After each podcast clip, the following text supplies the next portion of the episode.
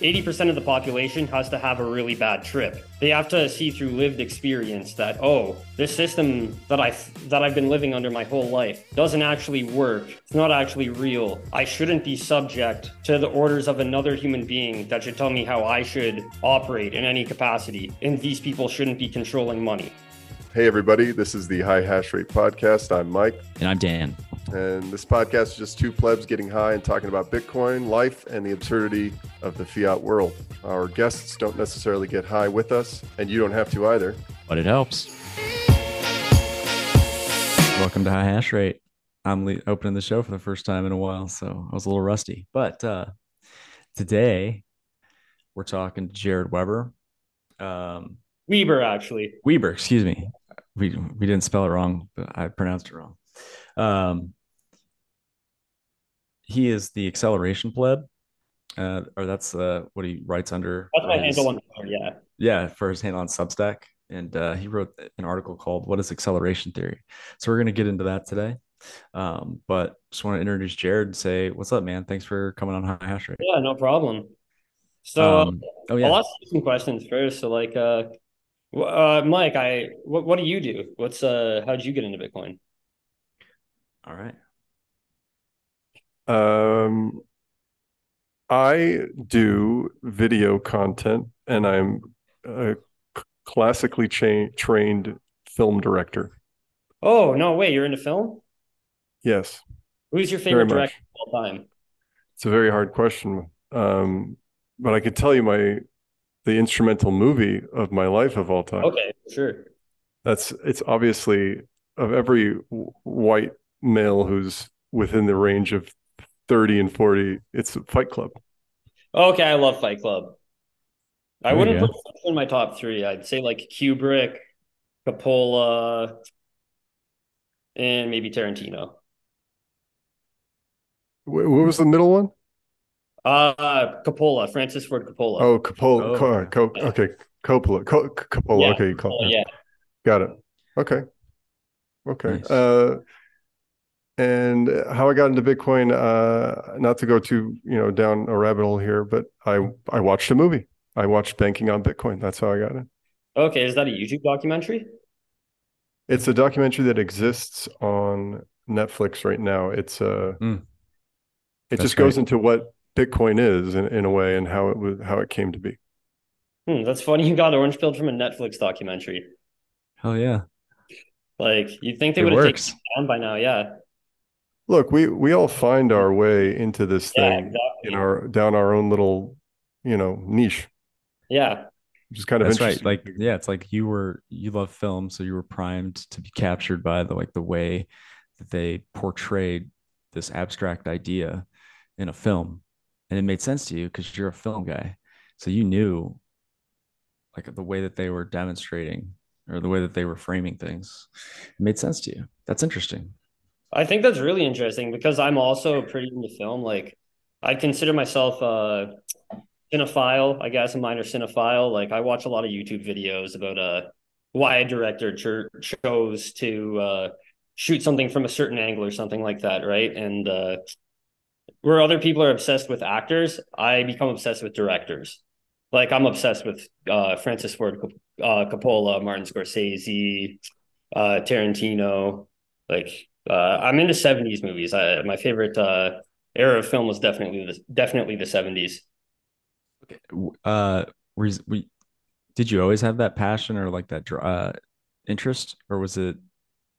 Were you into films in a different way when you were younger, and then you became like obsessed with the directors when you got older? Like, how did that? Uh, where did that come from? Where did this whole? Thing? I've always from? loved movies, but I think in the past couple years, I really got uh deeper into that or like seeing the uh, philosophy behind a story like yeah there's the entertainment aspect but there's also like it has a meaning the story's trying to show something and i gravitated towards uh movies more where there was like a message to it or like you know for example stanley kubrick right where he so he plans his movie so intricately that there's like hidden meaning behind everything and there's so many things to dissect after you watch right. it um did you have you made film or did you ever want to pursue that? Um, no, I've never. Well, with me writing articles now, uh, I would like to learn how to edit and stuff like that, so I could turn it into video essays, right? Because mm-hmm. not everybody's going to read an article. People right. now they want like short form video content and stuff like that. So I'd have to learn how to edit first. But yeah, that is definitely something that interests me. Um, it's it's just a tool, by the way. It's just like learning any sort of language. You know what I mean? Uh, yeah. Easy... Uh, uh, what, what to... recommend first for like learning how to edit? Uh, I mean, there's there's several facets, but um, I mean, and and and ways that you would might prefer. Uh, there's lots of different softwares. Uh, but the main thing is just to start something and then see yeah. how the feeling of that is. Learn by that's doing. Learn by yeah. creating. Yeah, that, that's what I've been doing with uh with writing these articles and stuff. Right, like right. Exploring. I'd say I've always been pretty good at writing. I was good at that in English class and stuff.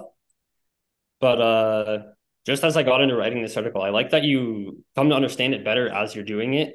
Mm-hmm. As you write it, it just triggers your brain to fire in different neural pathways that bring you to understanding of things, right? Yeah, you're encoding ideas like something yeah. that was just floating in your head, and you're encoding it, you're writing it down, and then yeah. you, you can start building around it and like uh yeah, it's like it's like it's like writing code really yeah you, you you're writing code and you're you're just trying to get something that you put in something like a, some numbers and it spits out some numbers on the other end and you do some calculations and hope that it's accurate every time right? And you yeah. just start building and then you just like all right i can add this add this. It's like a canvas and you're just painting it with code and you start to build this scaling application that uh, tons of people use or can make all these calculations but it's your you're telling a story in a different way. Like some people are writing it some people are portraying a story on film. Some people are telling you a story in code. Um, you're following this path and you get deterministic outcomes. Um, exactly you know what i mean? So you you have this passion. What and you you're looking into get into writing more into possibly making these uh, video essays. But what do you do? What is your day job? Uh i'm only 20 years old. So right right now i work uh i i do dishes at a bar. Uh dude that's exactly what i did in college. Yeah, yeah. uh after the air force actually. I fucking oh, loved it. It was a I fucking uh, i kind of miss the kitchen sometimes. Um the what is your you know i guess do you have any specific career or thing that you're chasing right now or that you're um i feel like i would be good at sales as just a temporary method to bring in a decent source of income but the thing i, lo- I love most right now is bitcoin it's been my obsession for about three years um and i just see I, i'm not exactly sure I, yeah i buy it but i'm not i know there's something for me building on Bitcoin in some sort of way. I'm not sure what that is yet, but I don't know how to write code, but I know how to write words. So I see the best way for me to contribute value at this time is to write articles, make content about it. And yeah, it starts with articles, then, you know, turn that into video content, any other type of uh, medium that can get it out to people and maybe help them understand it in a way that they never thought about it like that before. You ever write uh, a you ever write a script, by the way? Um, I've came up with like vague plots for things that I'd maybe write a script about, but uh, never actually sat down and tried to write a script. But shit, it, I. Well, I, if you want to learn how to edit, that's the first. That, that's yeah. uh, that's the first editing, you know, software you need to learn. yeah, that's true. Uh, I mean, code code is a script. Yeah, that's what they call it. You're writing scripts. Like that's. Oh, that's right. That's right. Yeah. I, I but, but, okay. I'm sorry to cut. I don't want to go down a total tangent, but I do have. I want to ask this question. All right. You mentioned these, um, these classic uh, directors for the films that you were mentioning. You said Coppola, Scorsese, Kubrick. Um, I'd be curious. What do you have any opinion on paintings? What kind of are you familiar with? Uh, painters or or various styles? Not really. Uh, like I looked at an art gallery when I was on acid once, and I thought that was pretty cool. But like, that's where it starts. Yeah, I mean, that's I, how you I get. I have like an appreciation for painted art, but I've never gone down the rabbit hole of like looking who created it and like going deep into learning about it the way that I've done with like music or cinema. Well, the only reason why I ask there is a yeah. crossover between these two um, uh, mediums of art. You know, they we in film school used to study paintings. Yeah. Hmm. Because of the because of the lighting, really. Oh yeah, the, and, and the you, you capture know, a scene. The, the lighting, well, the lighting, the you know all the other aspects that make up a the word the you're thirds, looking for the, is composition Mike. you know how you look around the whole piece whatever composition make something look more realistic or to uh, or impressionistic yeah stylistic. that in the way that you portray the story right? Oh absolutely. This is like yeah. the, the visual way that you portray the story actually is the is the means of communication. So it's um in in addition to the the voice or in in, in addition to the sound. So these mm-hmm. two things are paired together and uh, you hear me talking and you see me my lips move and uh, you sort of pair these things together but you can completely change uh, i don't know where i'm going with this but you can completely change those two tracks of visual and audio. Yeah. So visual itself yeah i can i say something if i'm this close to you it says something about me and you and who you're listening to as opposed to you know how uh how affected are you by my image now? You know what i mean? Just yeah that, that, sim- that simple difference character yeah yeah so that's these are just visual cues right um that's a good yeah that's an interesting way of thinking about it um so you you're, you're kind of obsessed with with film with art with uh philosophy with writing. Yeah. Um, but you said your biggest, you know, obsession or thing that you've been your interest, right? The past three years was Bitcoin. So you found Bitcoin as a teenager. Oh yeah, when I was 18, I think. Yeah. And what, what was your first like interaction with it? Like, how, did you use it first, or did you, were you like Mike? He watched the documentary, he started thinking about it, and then he started. So uh, this is kind of a funny story.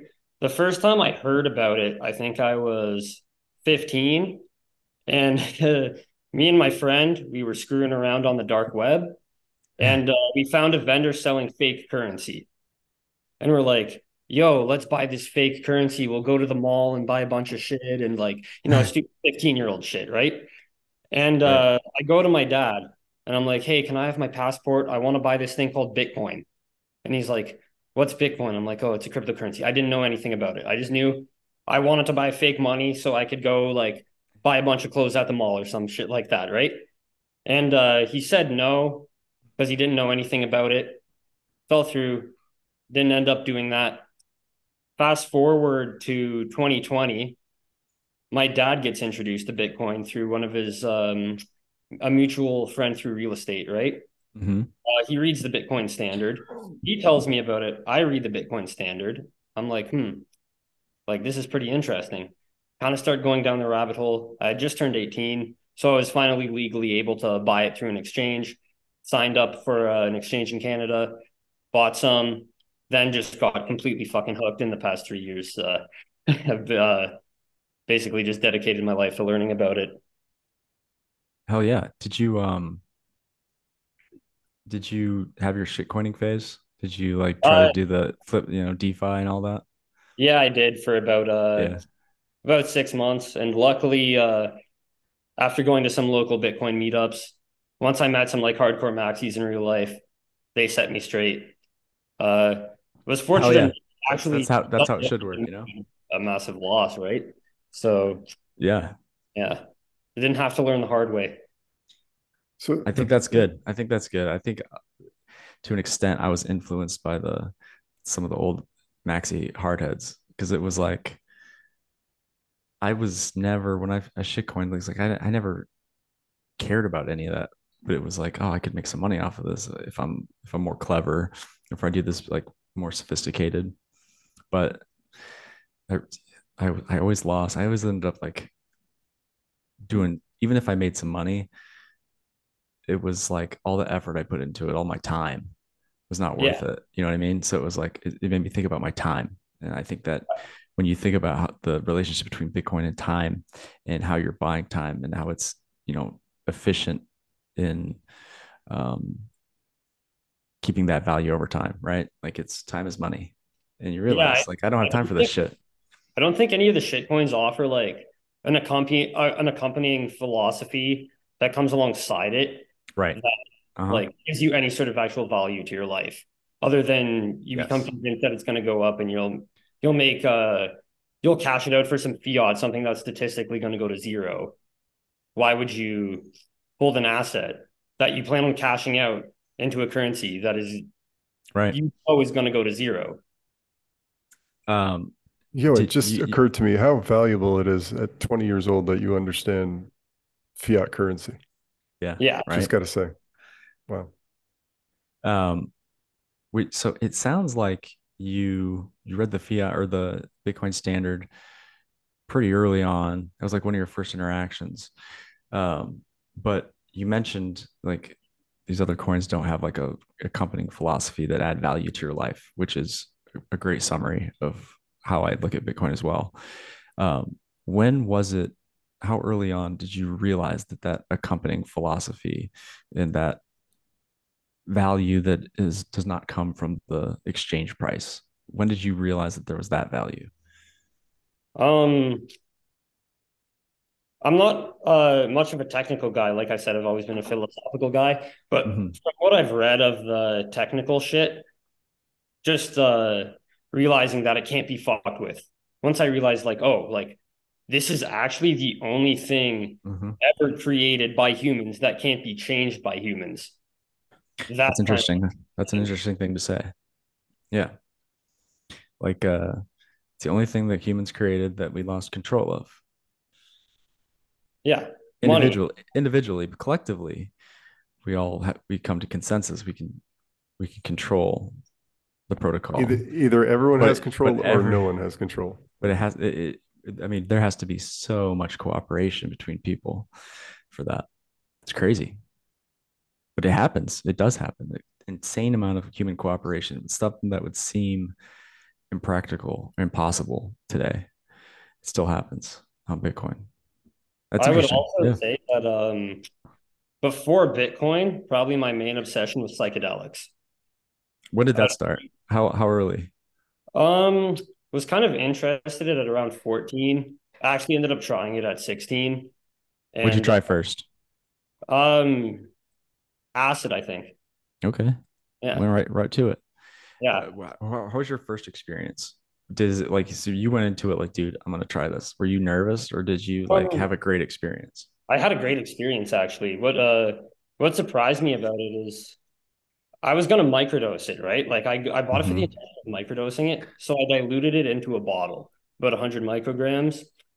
And uh me and my friends were like hanging out one night, like, oh, like try like drink it. So I started like drinking it, whatever. And I thought I was to be really fucked up, but I wasn't actually, you know, uh, super fucked up like you could get if you if you yeah. drank much, right? I'm just like, oh, things are moving, music sounds better, like I'm just like kind of in a different state of mind. And then just like found later uh the introspection you can get from it, the mm-hmm all the different benefits from it. And I'm like, oh well, the government lied about this shit.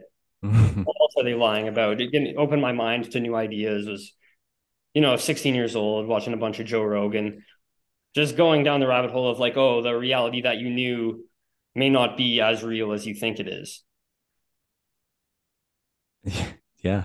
yeah. I, I went through all those I went through all those phases. I was just a few years ahead of you yeah. in age, but uh maybe you're you're lucky you got that stuff earlier than I did. Well, so, uh, all my friends have always been older than me. Okay. Just always gravitated towards older people. Uh, uh, everybody's just always said that I've been more mature for my age, I guess. Uh, it sounds like it. Wait, so you had a great first time on psychedelics, and you got kind of obsessed with psychedelics. Oh yeah. But but part of the real value from psychedelics is not just the really fun experiences, right? Like it's the yeah, it's the, the scary experience, the bad trips, the right? Where you, trips that actually you gotta face you, things.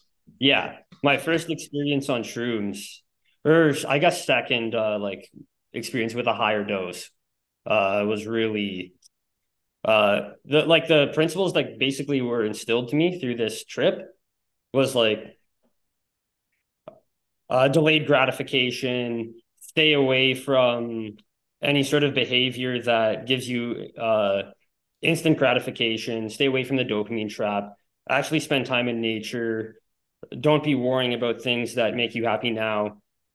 And um yeah i've just or the principles of like taoism or stoicism like those kind of principles. Stoicism yeah. It's, it's, yeah basically instilled to me in, time preference.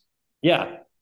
yeah. Um to make it short like i've had the principles of taoism and stoicism instilled to me through psychedelic trips when i didn't already know about it and then I found by happenstance, I actually stumbled on to learning about these philosophies a couple weeks later. And I'm like, wait, those are just all the things that I thought about while I was tripping, you know? And it's uh, like it's like it, it's like the like Brandon Quittem's like mycelium exactly. theory, where it's like it's you know, it was always out there and it used its you know mycelium like the connections the net like the connections that we can't see in the physical space to uh to just kind of turn you in that direction and you found what you're looking for. Yeah. Like, oh, yeah. There's um, a guy, Brian Muraresku, and he wrote a book basically explaining how every major religion was created uh, by people that experienced psychedelics. And um, sure. and then as time went on, these religions became centralized, started controlling people. Mm-hmm. Psychedelics are like decentralized, mm-hmm. access to your own consciousness, and uh, a form of like religion or developing your own philosophy or spirituality. And Bitcoin is decentralized access to storing your wealth. So there's a big connection there. Totally. I just wanted to touch on what you just kind of said there about the decentralization, uh, how religions became centralized, etc.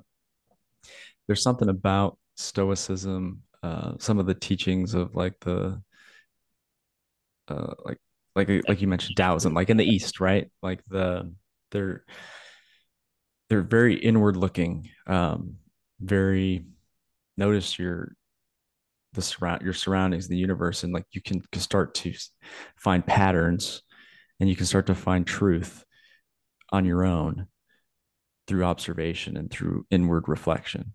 You don't have to look to you know like a priest or a church or uh, uh, some entity to give you the truth. You can control your mind control your body and you can find the truth on your own just by paying attention closely to reality yeah. and to yourself. And one of the ways that i think as you mentioned bitcoin kind of connects with that is because understanding bitcoin and the protocol starts to teach you about incentives it teach you about energy and and math you know mathematics and things that are reproducible and things that you can use cryptography or entropy to basically guarantee that um, you know something can't be hacked for so to speak right? And you study this you study this network and you pay close attention to the money and everything that it touches and you start to find truth in the you know by understanding people's incentives you can start to see how they're going to behave in certain situations and you can you can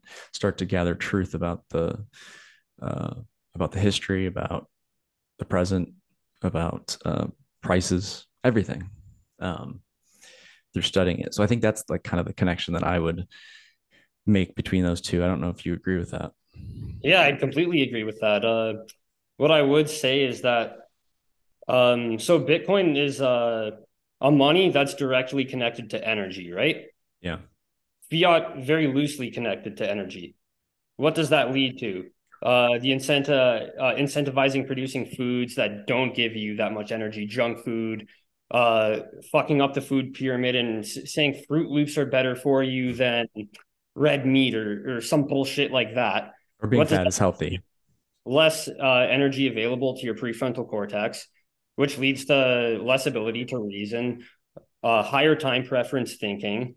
What does fiat do? Because it's a low energy form of money, it in it uh directly correlates to lower abilities of consciousness, right? Right. Absolutely. Um, and it's kind of back I, to the I, point. Uh, go ahead, Mike. I just want to say it just it makes me think of this dichotomy between Bitcoin and fiat. Um, it's like if you're saying that Bitcoin is like this energy money, sort of building this energy network, right? It seems to me that fiat has the opposite force in terms of physics. It's basically this sucking constantly thing. So it's just sucking energy. Just all it is is sucking energy. Yeah. You have to put out more, you have to expend more energy than the output you're um, producing. Yeah, and it leads to stupid programs for renewable like energy. this one. air quotes renewable energy that actually are just cost the uh, the taxpayers a bunch of money, but doesn't actually make more energy. Yeah, you just get more debt, yeah. and you get less returns from that it debt. It just creates a completely warped system, right? And it's Plato's allegory of the cave, right? Like the people so entrapped in the system of fiat, they they only know that. So Bitcoiners are like the one guy that got the chains chopped off, walked out of the cave, saw a more objective version of reality, saw not shadows, but like 3D objects with light, came back, didn't have the language to explain to them what he just saw. And what mm-hmm. did they do? I'm pretty sure they killed that guy. Yeah. Yeah. Um, so I think what I was about to say and what you're saying, they kind of overlap because I was going to say that do you, because of the experiences we've had or the the way we think about the world like we're kind of led by like you were led by the mushrooms to taoism and, and stoicism. Yeah. Are, is something leading people to bitcoin? So it's like you can almost predict based on somebody's behavior or their the way they think that they would be pre predisposed to be like an early adopter to bitcoin um so I think that's like the Sigma archetype kind of thing, right? They're like okay. someone who maybe naturally never uh, gave into authority, someone who's like curious, maybe spent like more time alone. People never really got them. They always made their own way in life.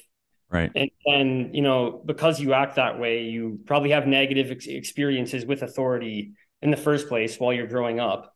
Having that, so then for the rest of your life, you're kind of like, I don't trust the people that I'm told I'm supposed to trust. Right. So you have that real world experience. And then you're naturally curious, stumble onto Bitcoin somehow, and it just kind of clicks for you. And I'd equate the getting Bitcoin, on the moment where you're like, oh shit, I get it, to that uh, moment similar on psychedelics where you're like, oh, right, I get it. It's the same kind exactly, of exactly, exactly. Yeah. It is exactly like that in my experience. Yeah. I think a lot of people would agree with that too. And so you you wrote the art this article. What is the acceleration theory? And you kind of talk and kind of what we've had this conversation about here about who Bitcoiners are, how we think, and how because we found this technology, uh, and the amount of people who are finding it keeps growing, but it's there's kind of a limit on who's gonna find this on their own and, and be able to rethink the concept of what money and value is. That, yeah. What do you what do you think is going to force the rest to come to this conclusion? I think it has to be an uncomfortable experience, right? Like just what, like psychedelics, right? Like when you're yeah. when you actually have a breakthrough. Yeah, the bad trips. It has to be a bad right. trip. Everybody that doesn't get Bitcoin, that doesn't fit this archetype that maybe is compatible to actually be able to understand it, 80% of the population has to have a really bad trip. They have to see through lived experience that, oh, this system that I that I've been living under my whole life doesn't actually work. Not actually real. I shouldn't be subject to the orders of another human being that should tell me how I should operate in any capacity. And these people shouldn't be controlling money. Right. And but here's the thing I definitely agree with you on this, but I think there's some Bitcoiners who think that they're going to be kind of on this they're in this exception list of like that everybody's going to have this bad trip society's going to break down and the bitcoiners are going to somehow have their citadels already built and they're going to be safely away from all the carnage. But part of the reason that so many bitcoiners found bitcoin because they were also into stoicism. Well there's a reason we had to learn stoicism right? Because we're going to have to also we're going to or we're going to be affected by that bad trip. Yeah and where did stoicism originate? A rich guy had his boat sunk and lost his entire net worth. That's how it started. Right. so, how are these people going to learn that? Through lived experience. How did Stoicism start? Through somebody's extremely unfortunate lived experience. What do you think are going to be some of the catalysts or the causes of this bad trip? Do you think it's going to come on super hard like DMT, or do you think it's going to be like a slow anxiety riddled uh, come up like you know maybe mushrooms when you had too many mushrooms. Yeah. um yeah. i would hope it's quick like ripping off the band-aid right? Like right. Just uh that's kind of like kind of what i'm arguing for and i do have an, an ethical argument against it for like promoting this kind of shit but you know just think about what's been happening lately. Just this year alone way more uh lgbtq flags everywhere. Uh White House having the fucking the gay party on their front lawn where there's people running around topless and all this like complete clownery, right? This kind of stuff. Mike's Mike Mike sent me one of those pictures. He thought it was a, he thought it was a chick. He thought she was hot. When just, when you have to take a wheelbarrow of cash to go buy a soda, yeah, it's when that happens. Like in third world countries, Venezuela, uh, Zimbabwe, Nigeria, this is where we're seeing the highest rates of adoption because their governments are so corrupt. It got to that point so quickly. So yeah, it's it sort of does feel like that. Um, it almost feels like the way that they're handling the you know raising the rates, it just kind of thrown us into the inflation is like the way they handled pulling out of Afghanistan, where it was just so we're going to manage this. It's going to be fine. It's going to go, you know, they're going to be able to hold back the Taliban, and boom, the Taliban moved in in like a week and took the capital. It was chaos, and they just yeah. completely drove them out, and it was like a total collapse. And it was like they knew it was going to be a collapse, and they lied to us the whole time, and just let it. And then they just pulled the rug. And I think that that's kind of what's coming with the economy. That war was really about protecting opium fields for big pharma companies in America. Right. I was in the Air Force. I was. I used to. We used to fly over there, man. I knew. Yeah. You flew planes personally? No, I was on. I was in the back of the plane of a reconnaissance uh, plane. But um, what's that? Are you a gunner? No, no, I was a engineer. Oh, okay. Um, you flew in the back of the fighter jets, or like what? Not fighter jets. It was a spy plane. Oh shit! Like uh, the Blackbird. It's it was called the rivet joint. That's what they call the Blackbirds, or no? That's it... what they called what I flew on the rivet joint. Shit. I'm yeah. not sure what that is. I'm not familiar with it. That's because we're extra good at staying secret. Uh, you're you guys are American, right? Yeah, yeah. Okay, yeah. I don't need to like get super specific, but like whereabouts, like what state? I'm in Omaha. Oh wow, like for, like uh fucking out in the country there. Yeah, yeah, it, it's a city, but yeah, it's surrounded oh, by yeah, cornfields. Yeah, yeah, yeah, yeah. no, I'm just yeah. Yeah, been in NBA team. I'm I'm in Southern California. Okay, that makes sense. Film director, uh, film guy. Yeah, exactly. Actually, we were just talking about this about where you're from sort of affects this personality of you. Of yeah, course, that's true. That's oh true. yeah, like um, being from Canada. I don't know if you know, but our uh, our fucking prime minister's fucked. Oh yeah, oh yeah. Like communist, He's I'm I'm 99% sure he's uh, Fidel Castro's son. Oh yeah, that's a that's kind of like it's one of it's like the Epstein meme. It was a meme yeah. at first, but it's it's because it's real. His mom was a groupie for the Rolling Stones. Oh yeah, yeah. We uh, yeah. I know all about Trudeau. I know about his uh, stint as a high school teacher. Yeah, and yeah, and then he became prime minister. And people are like, "Oh, he's he's handsome. He's young. He'll be good." Yeah, fucking five years later, look what's happened. Well, we you're not the first Canadian we've had on the show, and you're yeah. and you all have about the same opinion of your dear prime minister. Um, do you think that there's any chance that that other guy that kind of said he likes Bitcoin, he's kind of yeah. Do you think he's got a chance? Well, that's kind of the argument that I'm like making in this is that Trudeau orange pills more people than the conservatives, right? Because when he confiscated everybody's bank accounts, that's right, right, exactly. All these like does all this crazy shit. Nobody agrees with him. Nobody actually likes him. But the more pissed off that people get, once they get to a, a certain point of being so uncomfortable that they're like, all right, I can't deal with this anymore. That's when they actually try and make change. We're so comfortable in today's society with all our Netflix or fucking social media. We're, we're just too comfortable that we don't, we won't actually get up and fight for a change that we want until we're so uncomfortable that we feel we have no other choice. It has uh, to.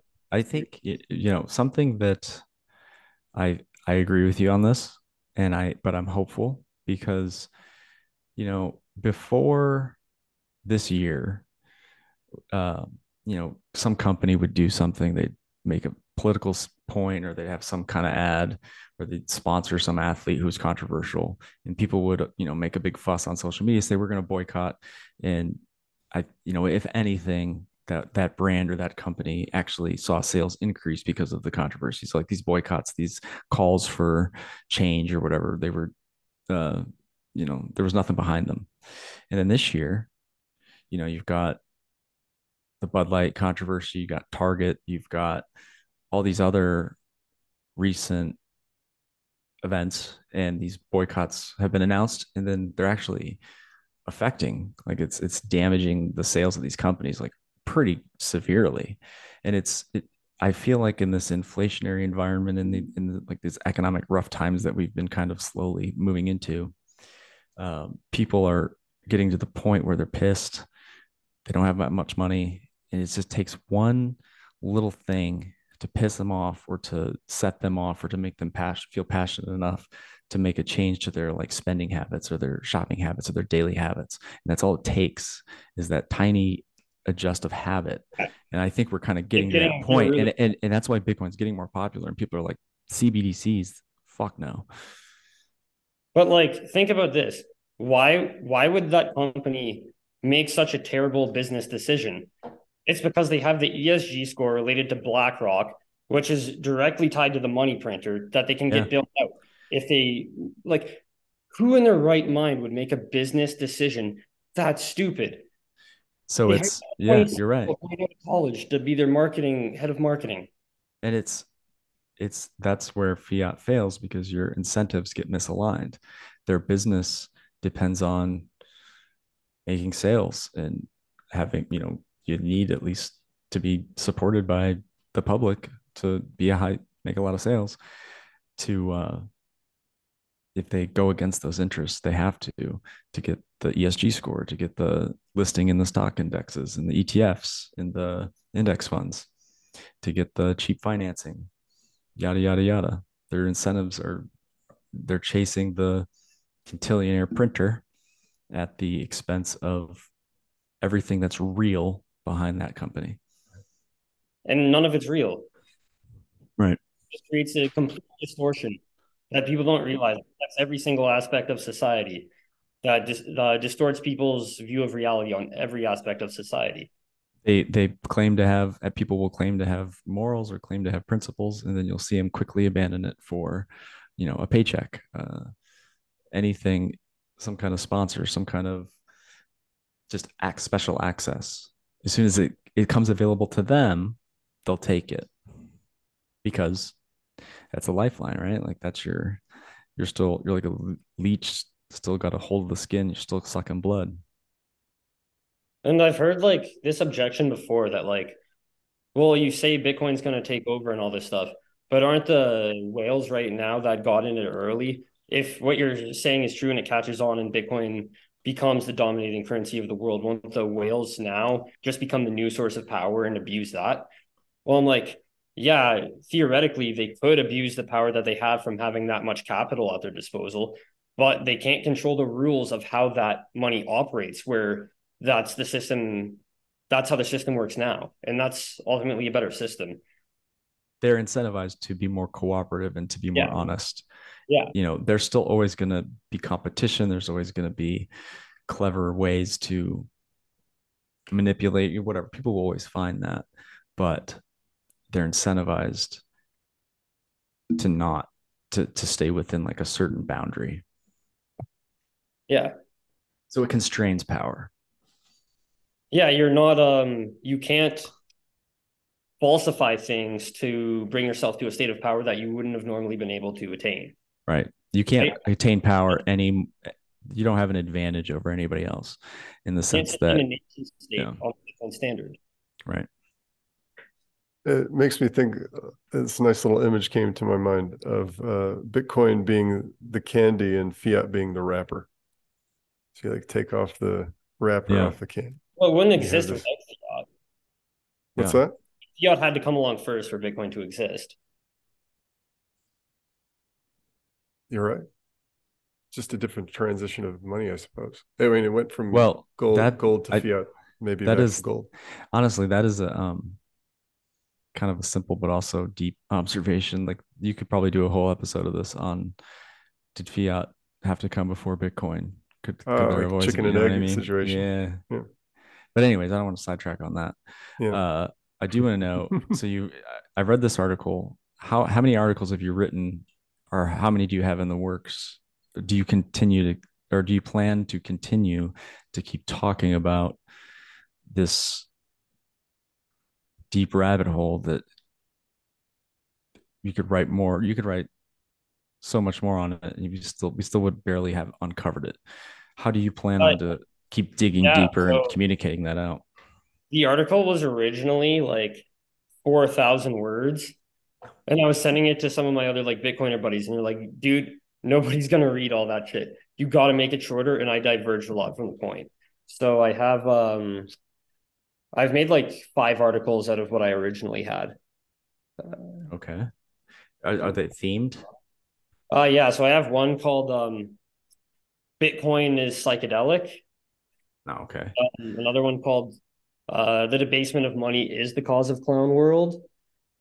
And uh, one about the philosophy of Bitcoin. Like, if you were to build a philosophy off of Bitcoin, uh, what kind of uh, like rules or suggestions would that have? You know, low time preference thinking, right or general things just in the Bitcoin community that we all kind of do, you know, carnivore diet. uh, yeah yeah how do you uh, have the most energy available to yourself, right? right Because you have energy money now. How do you get how do more you energy? apply, how do you how do you apply these things that you're learning practically in your life right Yeah, don't trust, verify. Right. Exactly. I, I think that's uh i think that's sounds like good topics. So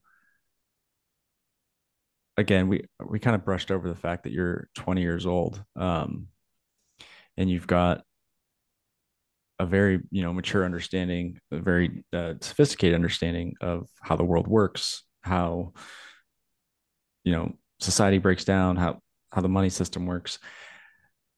Uh, what um how many like how many do you read a lot of books how do you consume the information that you've obviously consumed so much over the past three years Uh, I think I prefer podcasts, but I read a lot of books also.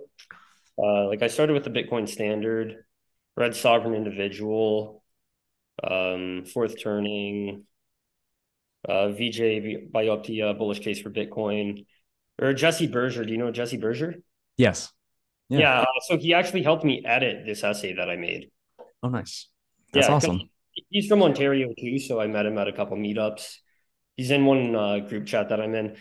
Uh, actually, I'll talk to you after the show. I should add you to this group chat. It's uh, yeah the most toxic uh, maxi maxi chat there is. that's what i want to be a part of Well, Um, I, I I heard about you through Boomer. Boomer, you know Boomer? uh i mean through twitter yeah Yeah, yeah, yeah, uh yeah. He told me about you guys. hell yeah um i i kind of lost oh i was gonna say you said you're not super technical have you so most of the people that you listed i mean are all great who i've listened to a lot too but like i guess the I consume the information like podcasts and, and, and books to learn about this. Um, but I kind of go through phases where it's like I'm listening to the, the economic people, the macro guys, and then I move on to like guys that are talking about mining. Have you kind of moved through that space where you've found like a, a new part of Bitcoin that like interests you a great deal yeah. and you just dive down that side rabbit hole? Definitely. Like I've gone down all the kind of parts of it, try to learn what I could learn from it, but the part where I'm like, oh, I can contribute something here is like the philosophy kind of side where I can incorporate my other interests into it as well. So I can combine, you know, Bitcoin and film or, you know, you can combine Bitcoin with a lot of things. Right. Would you, um, you know, when you were a teenager, would you con- consider yourself like a pretty social guy that was like uh extroverted or like yeah definitely social friend okay so i could get into this uh so i'm uh i'm on the spectrum i have autism right um when you're younger that um typically I was different. I was different than most people on the spectrum. I was outgoing, but didn't understand social skills. So mm-hmm. got bullied a lot through getting bullied. Actually, one of my like controversial opinions is like bullying is good for you, dude. If you're getting bullied, it's because you're probably doing something wrong. Right. No, I agree with that. Fix it. Right. And then doesn't mean it can't go too far, but in yeah, general, as a, as a as a practice, like it's a, it's a healthy part of I've had it go uh, way too far to the point where it wasn't even bullying anymore. But uh, yeah, um, but I found psychedelics actually helped me with uh, a lot of the autism social aspects. Nice. That's great. It's had a very big impact on my life that has left like year long lasting changes that I've made because of it, you know? Was it like this, like, uh, some people might call it out of body or ego death or just where you kind of see yourself from an objective standpoint right? And you can start to start to see how other people might see you. And it's different from how you see you. And that i feel like that would uh, definitely help yeah you know, exactly. human interaction. Or like i was saying earlier right? Like you could uh make uh, the logical decision in your brain that maybe you should stop doing a certain behavior right? But because it's ingrained in you you'll still mm-hmm. continue repeating it. Right. Then you have an ego death experience. It becomes uh, so in front of your face that it becomes so uncomfortable. You right. decide to logic go and you stop doing that. And it's like um, there's a ski hill and you're skiing down it a bunch of times. You make yes, yes, I've heard this. Uh, ego death is the snow that yeah. wipes that out, and then you start fresh. And yeah. I found you can actually like reset your habits completely just from an ego death experience. Every time I have ego death, I can reset my schedule of life to hmm. making my schedule of habits exactly as I want it to be, and then go from there. That's a good way. You, yeah. Sometimes you got to organize your garage. Sometimes you got to organize your habits. Make you clean your room. Like yeah, totally, dude. Um, how have you? It sounds like you you made some connections. You go to meetups. You've I presume you're maybe you've gone to some conferences or you're yeah, I'm about to go to one this weekend actually. The Canadian Bitcoin conference. Exactly. Nice. That'll be fun. I was really hoping to make that. We had uh plate licking pleb on here. Oh yeah, that's early friend. on. Yeah. Um nice. Small world. Yeah. Well, dude. Yeah, we gotta go to that conference at some point. Yeah, we, we definitely do. I think it's we gotta, little... put, we gotta put on a show there. That's what I think. Yeah. We're actually doing shrooms at the after party for that. So nice. Damn. This would have been the year to go. Um, hell yeah, man. So we'll definitely want to have you back on here and talk again because I feel like we could go down so many rabbit holes. Um, but why don't you tell people um, where they can find your writing and how they can connect with you? Um, and just if they want to, you know, shoot the shit about Bitcoin with you.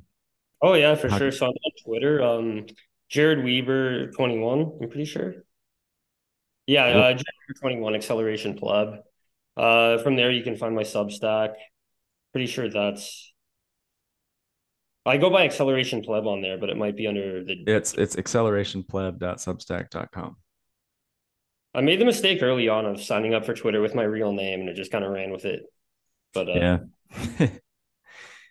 I'm like, yeah, but it's under hyper Bitcoinization. I won't care if I say some uh, politically incorrect shit and can't get hired for it. I think that uh, when you really uh, when you really understand Bitcoin, or at least from my perspective, is when you realize that uh, you can be yourself and you can be public. You can say what you believe, and uh, if you really stand stick firm to it, nobody can do shit about it.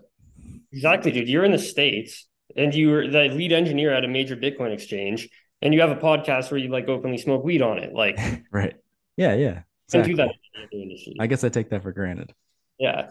Well, it's legal in Canada. I don't know. Is it legal in uh, Omaha? Not technically, but it's it's. I mean, you can pretty much buy it at the store.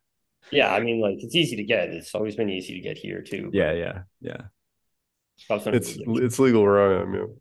Oh yeah, yeah California. California? Yeah, it's been it was like the first place to legalize it. I think it was. Uh, I can't remember the order of operations there.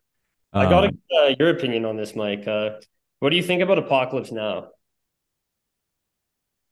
Oh man, you, I'll tell you what I think. I've seen that yeah. movie too little times. I've seen it like once or twice. I don't remember a lot of it, but what I do remember, it's genius. This motherfucking movie, especially just the way it takes you down this just train of thought of this uh of this dude and how he gets all the way into that cave, you know, with that with uh Brando at the end. Yeah, like it's, it's a it's such a great storytelling, great obviously great uh filmmaking. I mean, classic. It's it's like a Van Gogh, or I guess that you can compare it a little bit more to a I don't know, like a yeah. It's a, anyway, yeah. My, there's something there. My favorite director is Michael Bay. I don't think anybody does it quite like him. Um, but Jared, yeah, uh, thank you. Before we go, I just want to say if if if, if you should come to Pacific Bitcoin, and if you can't come to Pacific Bitcoin, uh, Pacific Bitcoin's in October. It's uh, in Los Angeles. It's the What's Swan. the date? Yeah, because I'm going to the Dominican in October actually. So it might be tight, but um, I'll send that to you, that information to you, uh, in the DMs or whatever after the show. But uh, even if it's not that one, if it's a different conference that all three of us happen to have tickets to that we run into in the future. Oh, I'm not vaxxed. Can I come to the states now? Yeah, you can. You can come okay. now. It's fine. Um, we gotta if we're all in the same place, we gotta take oh, mushroom. Gotta take take mushrooms and do a recorded. I had a fucking great time on this podcast. So. Oh yeah, do mushrooms together, and we'll do a recorded oh, psychedelic trip conversation. I'm fucking down, man. Hell yeah. So look for that in the future. I have no idea. But Jared, fucking thanks for coming on. You no problem. Wise beyond your years. You, man. Yeah. I fucking love congratulations. Congratulations. I love plebs and I love autistic plebs. They're the Fuck best. Yeah, Cut it off. Thanks again for listening to the High Hash Rate podcast. You can find us on Twitter at High Hash Rate, or you can hit up Dan at Heartland Bitcoin, H R T L N D Bitcoin, or myself, Mike, at Run Dance Bitcoin. That's all one word Run Dance Bitcoin. If you're a fellow pleb or you just want to shoot the shit with two high Bitcoiners, reach out to us.